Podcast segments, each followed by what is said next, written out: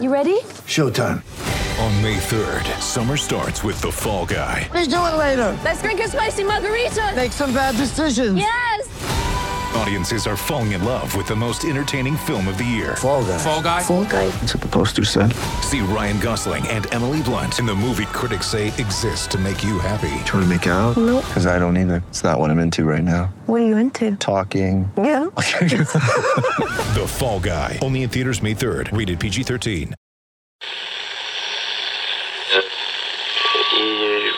Empire.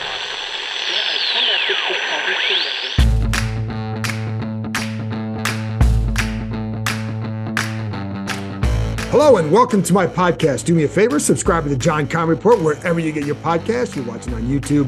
Hit that like button, hit that subscribe button. You can find us there as part of Ampire Media, A M P I R E. Always, always, always much appreciated. Today, I'm joined by ESPN NFL draft analyst Jordan Reid. And I hope by now you know it's not that Jordan Reed because this Jordan Reid has been doing a great job covering the NFL draft for at least five years.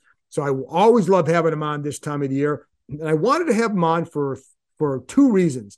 One, how does Sam Howell compare to the quarterbacks coming out in this year's class? When you haven't had a quarterback situation solved for a couple decades, you keep looking. No matter what you're saying about a guy, you keep looking. And I think they will. Now, what that results in, you know, it could be exactly what we think it is. Go with Howell, get a veteran in here to back up or compete with him, and then go from there.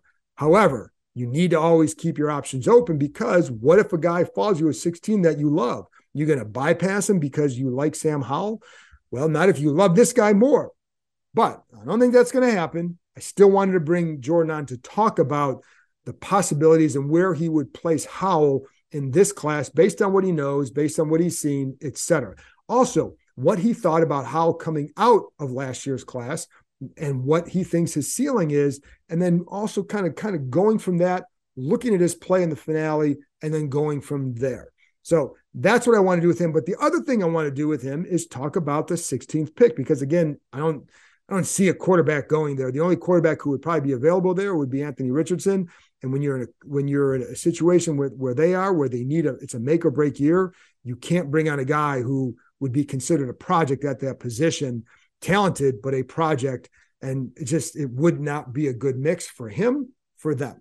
So what positions would they look at? Well, Jordan, excuse me, Jordan Reid in his first mock draft pegged projected a, a quarterback there. Find out who.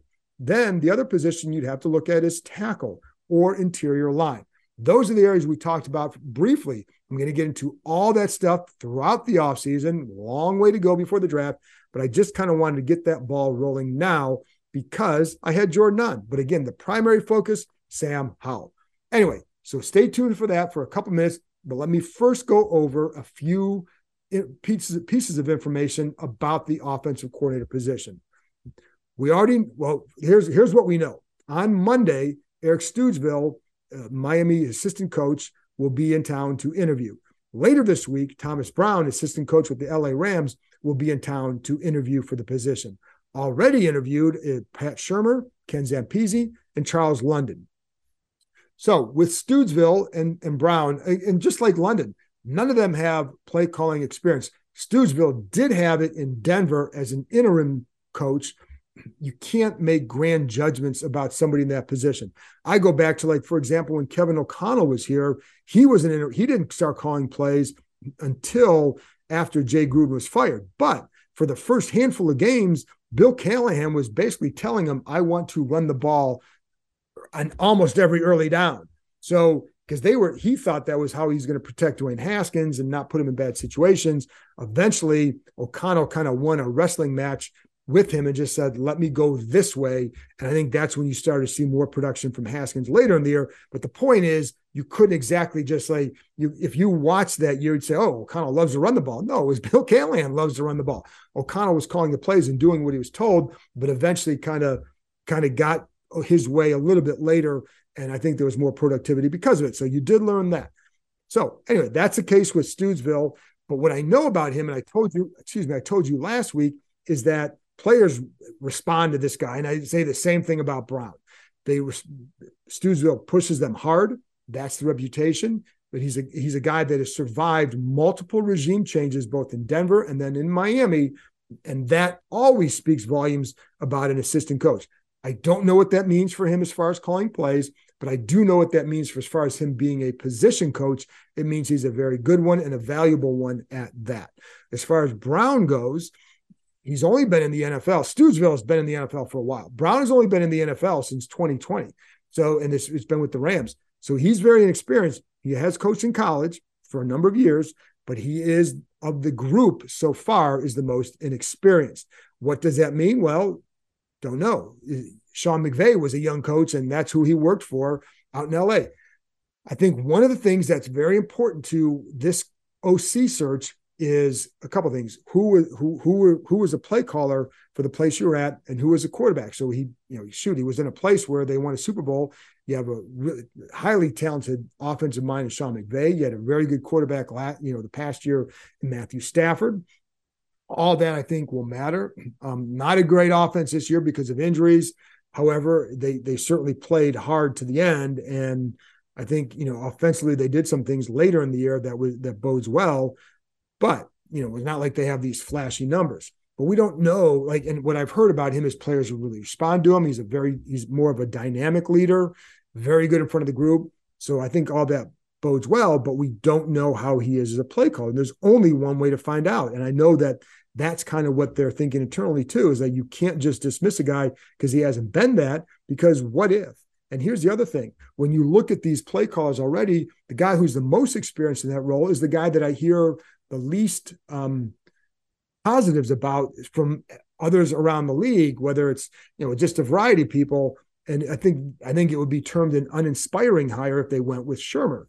That's what I hear. So you know you can make up your own mind if if he got hired, how it would look, and and maybe he spent this time out of the NFL this past year, kind of brushing up on some different things offensively. Because one of the other things that they're going to look at is how flexible are you with your system. Shurmur's been Shurmur's had a, one system for a long, or has been in a system for a long time. So is Ken Zampese.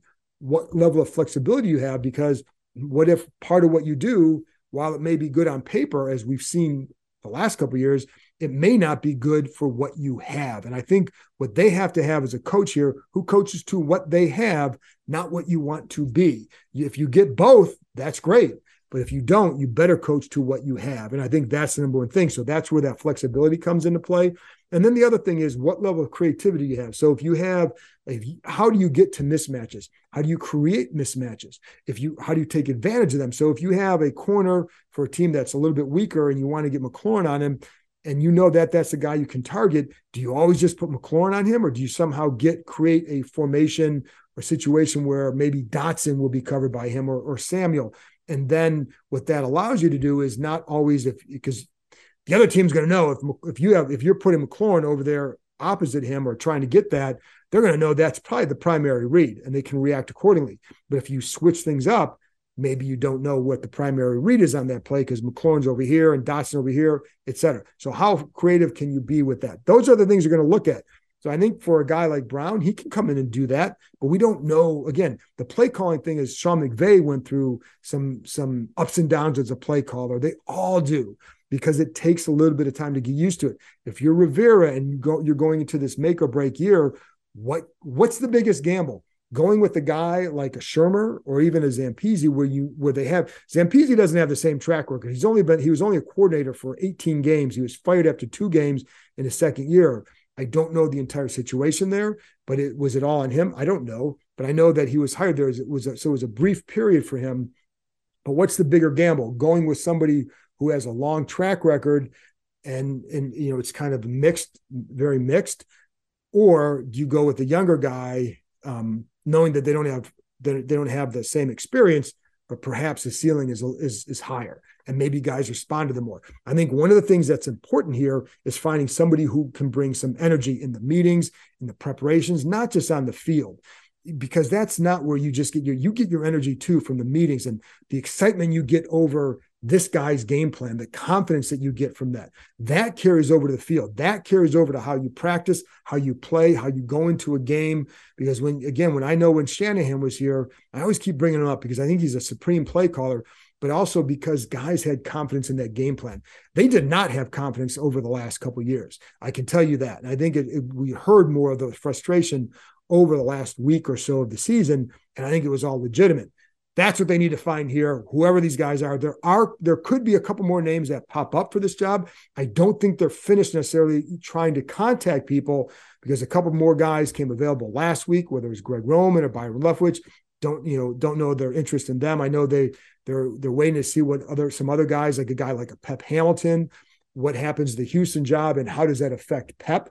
My understanding is he'd like to stay in Houston. I think the Texans would like to keep him, but you never know who the head coach is, what their plans are as well. So that's what we know right now. I think I don't know when this job is going to be wrapped up. Could be this week. If it is, I'll have a bonus podcast. So if if that happens, we'll see. Could be the end of the week. Don't know. Stay tuned or just be patient and stick around. Find me on you know ESPN.com. You can check out my Twitter feed at John underscore Keim. and then I'll be on here if if and when they do hire the coordinator this week. Anyway, that's enough talk from me. You want to hear from Jordan Reid. I want you to hear from Jordan Reid. So let's get to my conversation with ESPN NFL draft analyst Jordan Reid. Four NFL teams, two conference championship games, and only a few more shots to win big on the playoffs with DraftKings Sportsbook, an official sports betting partner of the NFL. Counting down to Super Bowl 57, new customers can bet just $5 and get 200 in free bets instantly. If you're not a new customer, don't worry. You can feel the conference championship thrills with stepped up same game parlays. Take your shot at an even bigger NFL payout and boost your winnings with each leg. Add up to 100%. Just download the DraftKings Sportsbook app and use code KEIM, K E I M. New customers can bet $5 on the conference championships and get 200 in free bets instantly. Only at DraftKings Sportsbook with code KEIM. Minimum age and eligibility restrictions apply. See show notes for details. Jordan, it's always fun to talk to you at this time of the year, especially because very few people know what you do about the draft. And, and we're still several months away, but we're I wanted to take a little bit of an early look at it, but what I also primarily wanted to do is look at Sam Howell from last year's draft and then kind of compare him a little bit to some of the quarterbacks here. Should Washington look at some of these guys, or is he worth building around based on what you know about the quarterback class? But first, let's start with Sam and just what did you think of him coming out of college and going into the draft last year?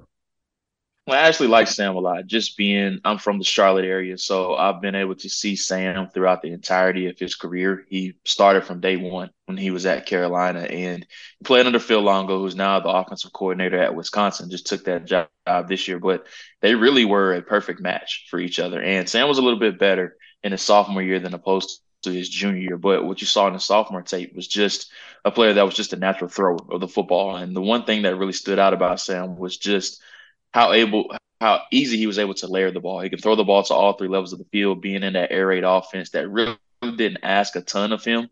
Longo really cut the field, half of the field off for him. So there was a lot of uh, what I like to call binary reads of where he's just reading half of the field. But he had easy arm strength. He had really good connections and really good chemistry with Josh Downs, who's a receiver we'll be talking about a lot in this year's draft. But as far as the footwork, I thought it was very clean. Um, he did need to clean up the turnovers. I thought that was one area of where he did struggle at during his junior his junior season. He took a little bit of a dip in that area, but the biggest hurdle for Sam was just going to be adjusting to the NFL game. Just because in the air raid offense, everything is so dependent upon the hashes and then also the alignments, formational alignments, and then some of the splits that wide receivers are having pre-snap. So I think that's a big adjustment or big hurdle that you'll have to see for him, depending on who the OC is going to be. But as far as the traits and just the throwing uh, the arm talent. I think he has what it takes to be a successful quarterback on the next level. Were you surprised that he lasted until the fifth round? Yeah, I was. I was really surprised so that Kenny Pickett. Uh, I was really surprised that Kenny Pickett was the only first round quarterback. I didn't think Malik Willis would last to the third round, and then also Sam Howell uh, going as late as he did. I was really surprised by that. Why do you th- Why do you think that? And because I know the the two years were very different. How much do you think teams looked at that I, always feel like if you have traits, you're not going to fall. If you have certain traits they love, they'll take it into consideration, but are you going to fall that far? But how much do you think that factored into where he fell, or were there other questions do you think about him um, that caused him to go there? As far as the behind the scenes stuff, I don't know that just because I obviously I didn't meet with Sam Howell at the combine. I don't know how he is on the whiteboard or things of that nature. But he's a very smart just, guy. I can tell. Just being at his pro day, I was very impressed with him at his pro day. All 32 teams were there when he did perform at his pro day. Seeing him live, I went to the bowl game against South Carolina. He was really impressive in that game too. So I mean, every encounter that I've had with him, I, I've been impressed with him. I actually had a third round grade on him coming out, okay. but him lasting until the fifth round, I was really surprised by that. Yeah, I think third round grade is pretty fair too. And so when you look at, did you have a chance to by any chance watch him against Dallas?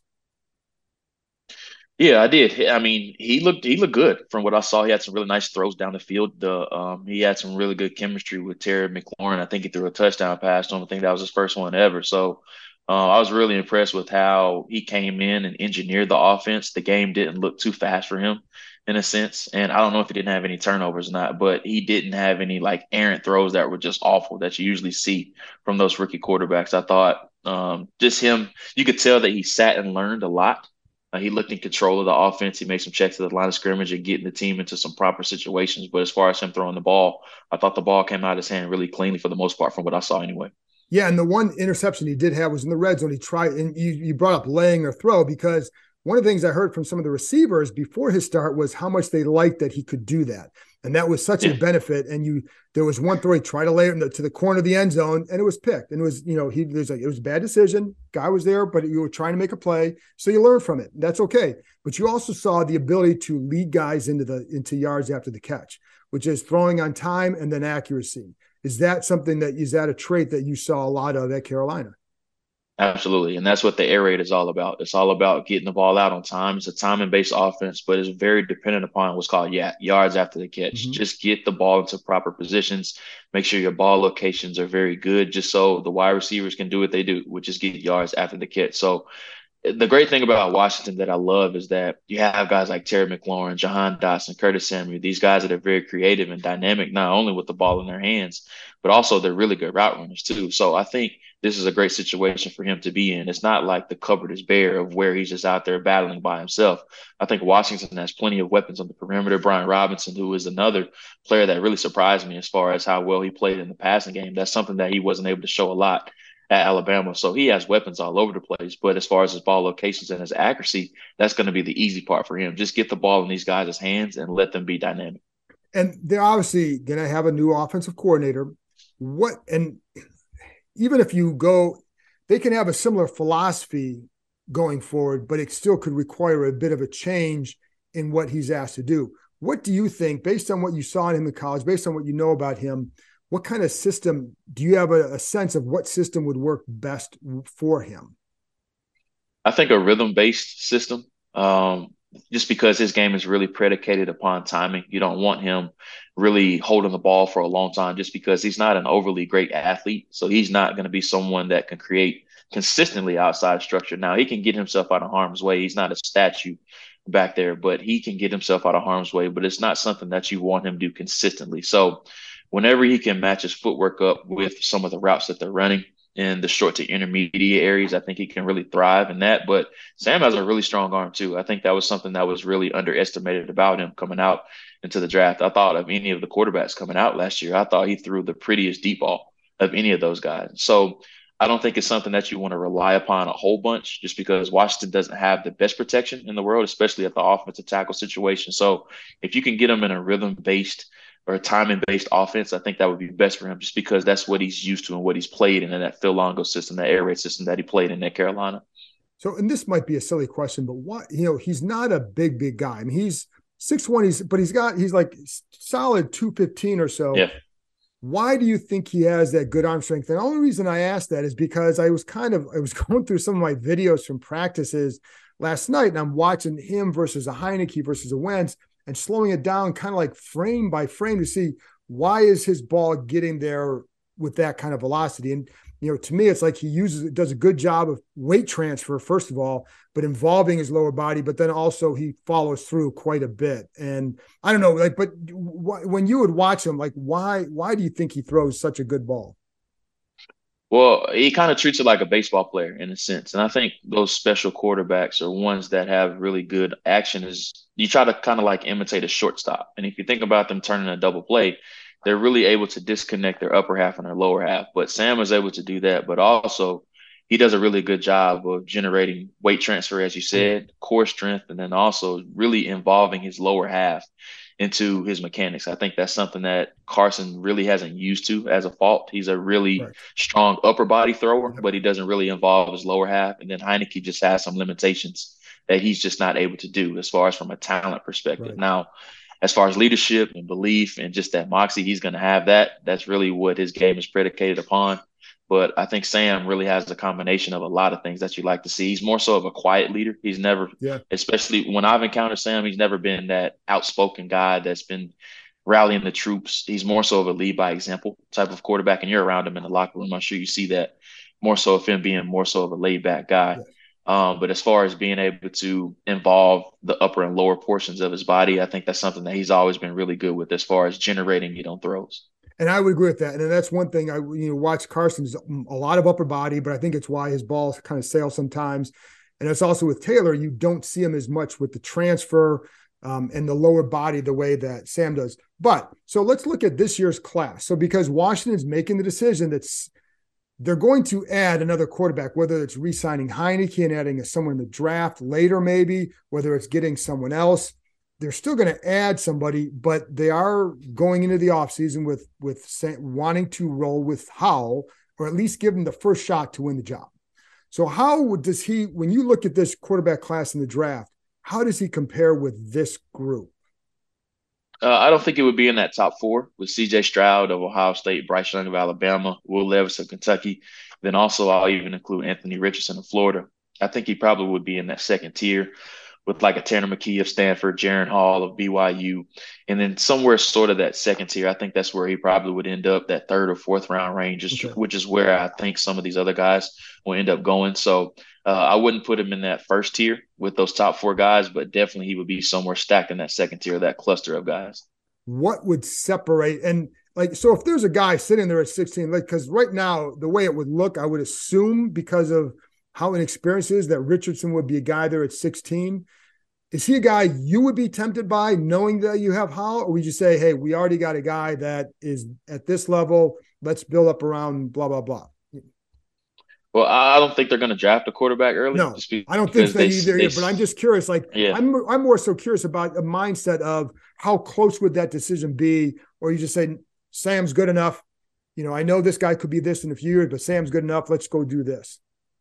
I, I, personally would take Anthony Richardson if he was there, but I just don't think it's a good situation to draft Richardson, if that makes sense. Just because yes, I think he needs, from a personnel standpoint on the field, I think Washington has the infrastructure in place for him to thrive in from just a weapon standpoint. But Richardson needs a veteran in front of him that's already established just because he's far away from being ready as far as being able to step on the field and succeed. But also, he needs somewhere that has continuity on the coaching staff too, just because he's going to need need to be in a system for multiple years in order to succeed.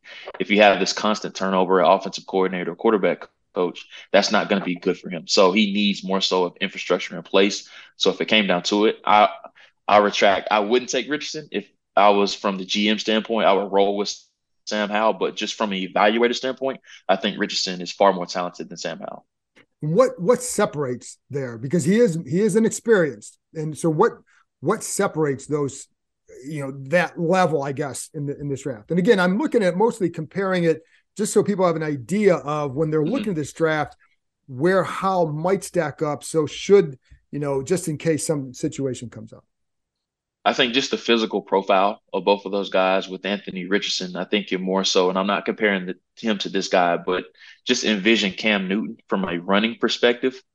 I mean, he's every bit of 6'4, 6'5, 240 pounds. He can really unlock that other element of the, of the game, which is more so of a quarterback running perspective. You can involve him with the rushing attack. So, as opposed to guarding 10 versus 11, you now force defense to guard 11 mm-hmm. on 11. You can add an extra blocker in the running game just because you can design some quarterback runs. But also, I think he has more arm strength than what Sam has. I think mm-hmm. Richardson has I think he has the strongest arm of anybody in this draft class, but Sam is much more accurate and he's much more natural at playing the quarterback position right now than what Richardson is. So the difference between the two is just, just the natural elements of playing the position. I think Sam far more has the edge there, but as far as the physical profile and the ceiling of what they can be, I think Richardson has the edge there. In the right system, how good a quarterback could Sam Howell be, do you think?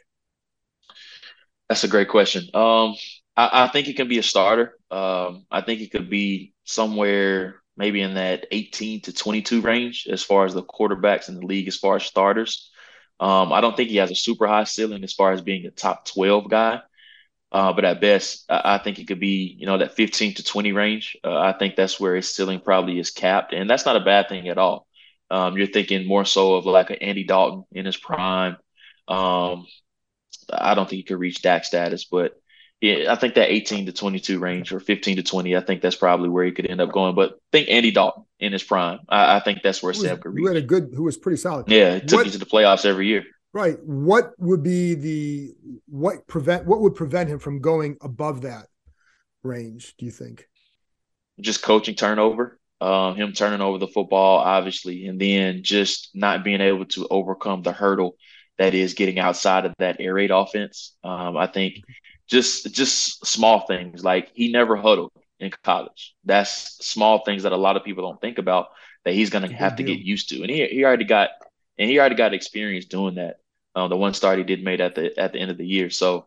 Uh, I think him just being able to overcome just the nuances and the small details of playing the position, something as simple as being able to call a play in the huddle, as opposed to it being signaled to everybody, including himself from the sideline, little things like that. If he's not able to overcome those hurdles, then I think at best he'd probably be high quality insurance as a backup somewhere. And then when you look at Chicago with the number one pick and they have Justin Fields, what do you what do you think they should do? Because you know, if, if I mean, do you think they'll just roll with Justin? Would you roll with Justin and knowing what what's out there? Yeah, I would roll with Justin. I think a lot of people get caught up in what potentially could happen, and then they don't really focus on what you've already seen.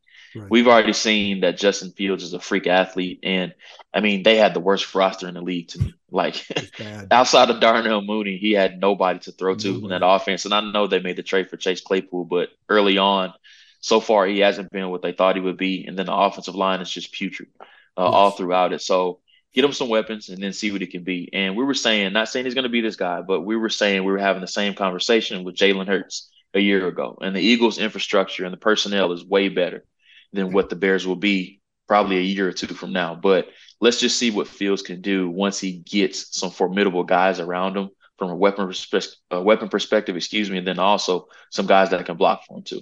Right, and I'm a little biased coming from Ohio State, but Justin was also further ahead of Jalen as a thrower coming into the NFL, yeah. and so it is really like they don't have any. But but the reason I even ask about him because like if he were to come free, this is that's a guy that this team was really interested in in trading up for two years ago. But I don't I don't like if I'm the bear, I don't know why you would do that. And who, do you look at as the best quarterback in this class? I think it's Bryce Young from Alabama, and you're going to hear a lot about the size. We'll see what he does measure at the combine. I think he's probably going to come in around 5'11, 195 pounds, if I had to guess. Uh, but just the way he's so gifted at playing the position. Everything looks effortless. Nothing's ever hard. He can process really well, see, read, see, read, and react. He's really good at that. The improvisational skills are off the charts, and you're going to hear the Steph Curry comparison a lot with him, yes, just because if you think about it, with Steph, all we all we talked about, all people talked about was just how his size would limit him. He doesn't have any overly dominant trait, but that shielded everybody from focusing on what he does so well. And that's what you're going to hear about a lot with Bryce's size. You're going to hear size, size, size, and everybody's going to forget about that he's a really good quarterback too. So he's my favorite of the bunch.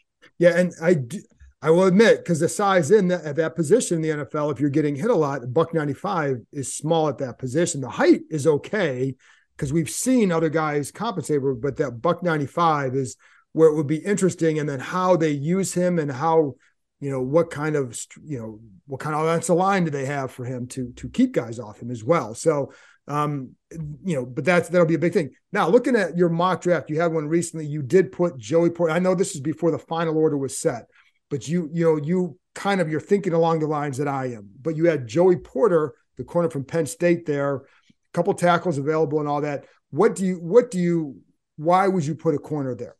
I know the answer, well, but I want to hear you. Yeah, I mean, I think they need help. Excuse me, they need help at the position, and they struck gold with Benjamin St-Juste. I think he's a player that's really going to be in the mix as far as long term future. I really, I really liked what I saw from him, and he had he had some rough moments, but that's going to be expected from a young quarterback. Cornerback, but I think he's a player that is in the future plans for them from a long term perspective. The William Jackson deal hasn't worked out. Um, gave him the big money, but obviously that hasn't worked out. So I think they need a corner at that spot. They need that bona fide CB1, and I think Joey Porter can be that guy. Offensive tackle could be another route that they could go. They just haven't been able to find consistency at that position. And there's three really good ones in this class that I think could go in the first round. But if they want to wait to the second round, I think there's some that could be worthy there too. So at pick 16, I think it could be a corner or it could be a wide receiver, um, or excuse me, a corner or offensive tackle. Uh, I think those are the two positions that if if I had to, if I, if I were a betting man, I think that's where they could go. Right, and there there is a lot of the corners corners that you know in your mock there were se- several there. Um, one guy I like a lot is the guy from Illinois, Devon Witherspoon. Yeah. You know, but I haven't studied these corners. It's just more about like watching the guy play and saying, "Oh, I like that guy." How deep is this corner class for the first round? I think this is one of the deeper cornerback classes that I've seen since I've been evaluating talent. And this is going on my fifth year doing this professionally. But this is the deepest cornerback class that I've seen from top to bottom. And there's so many that we could see go in the first round. You're talking about Joey Porter Jr., Christian Gonzalez, and then there's uh, Kelee Ringo from Georgia. Mm-hmm. There's other guys, Devon Witherspoon, that you mentioned, who's getting a lot of buzz right now, that could actually be the first one to go in this group. But excuse me, in that second tier, you have guys like Emmanuel Forbes from Mississippi State, uh, who's one of my favorites in this entire class. It wouldn't surprise me if he ends up going in the back half of the first round or early second round. And then there's plenty of others too that I really like in this group too. And one common theme, and I tweeted about this a couple of days ago all these guys are big. There's big corners, yeah. and Washington has shown that they really like those big corners, especially with the amount of man coverage that they like to play on the outside. So I think this is the class where they could even double dip at the position two. Wouldn't surprise me if they come away with two corners from this class. Well, because they need the depth there too, and you're right because I, I think they like that because you need to be you. There, some of these guys are pretty physical, and I think that's that's that's a good thing for them. Offensive tackle because you did have there are a couple that are around there when in your mock that who will you know are going to be around there when they pick. Who are some of the guys right now? Again, we're talking January, you know, late January. Who are some of the guys that you like around that spot? Well, first round, I think Peter Skoronski of Northwestern. I think he's one that's probably going to go a little bit earlier than their pick. If I had to guess, he'd probably go top 12 right now. I think he's the best of the bunch. But one name that really intrigues me that could go around that 15, 16 spot is Broderick Jones. He's an offensive tackle from Georgia right. who, excuse me, who was one player that didn't have a lot of experience coming into the year, only had four starts, but started the entire season this year, just a natural born pass protector, which is something that Washington really needs. Still improving as a run blocker, but he's really raw at the position as far as a run blocker, but as far as pass protection, he already has that element figured out. I love the way his feet move. He's a really smooth mover. I think he's going to test really well at the combine too. But if you're looking for some second round names, Anton Harrison of Oklahoma, he's one that could be in that range, but also Matthew Bergeron from Syracuse. He's another that could be in that range too. And uh, guard, how about some interior guard, interior alignment around 16? Are there any worth taking there? And again, just as just such an early look. Yeah, not not in this year's class. The only interior offensive lineman that I could see going the first round is O'Cyrus Torrence from Florida, who came big over fella. from Louisiana Lafayette. Yeah, six foot five, three hundred and fifty pounds. Really, really big guy. A beefy, meaty player that is just a mauler on the inside. I don't know if he's Washington type, as far as being that big for the system that they want to run. We'll see as far as who they hire as the offensive coordinator, but he's not going to be for everybody. He has to be in that man gap power scheme like Baltimore, Pittsburgh, those downhill type of running teams. So uh, he's really the only interior class or offensive lineman that I think is worthy of a first round pick. And this isn't a strong interior class overall, honestly, John.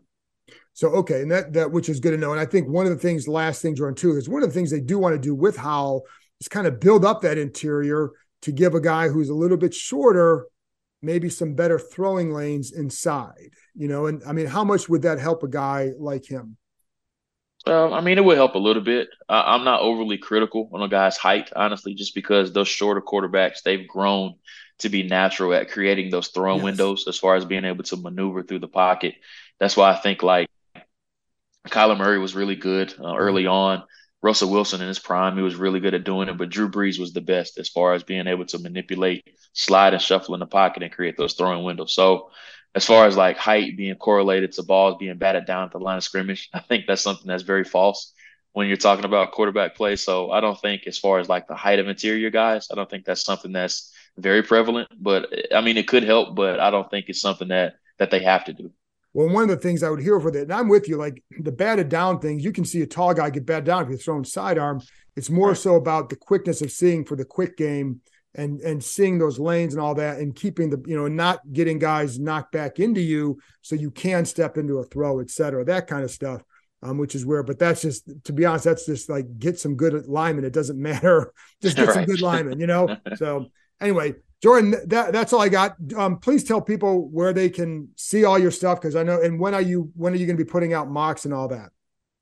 So not putting out a mock draft for a while. I did have one that went up two weeks ago, I Right. believe it was. So go check that out on ESPN.com. You can find me on Twitter at Jordan underscore Reid. That's J O R D A N underscore R E I D.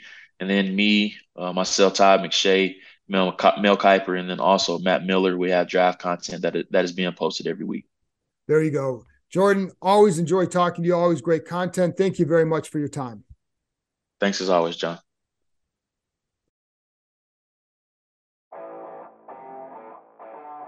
That's it for this episode. Thanks to Jordan for joining me, and thank you, as always, for listening. I'll be back with another episode on Wednesday. So I'll talk to you next time.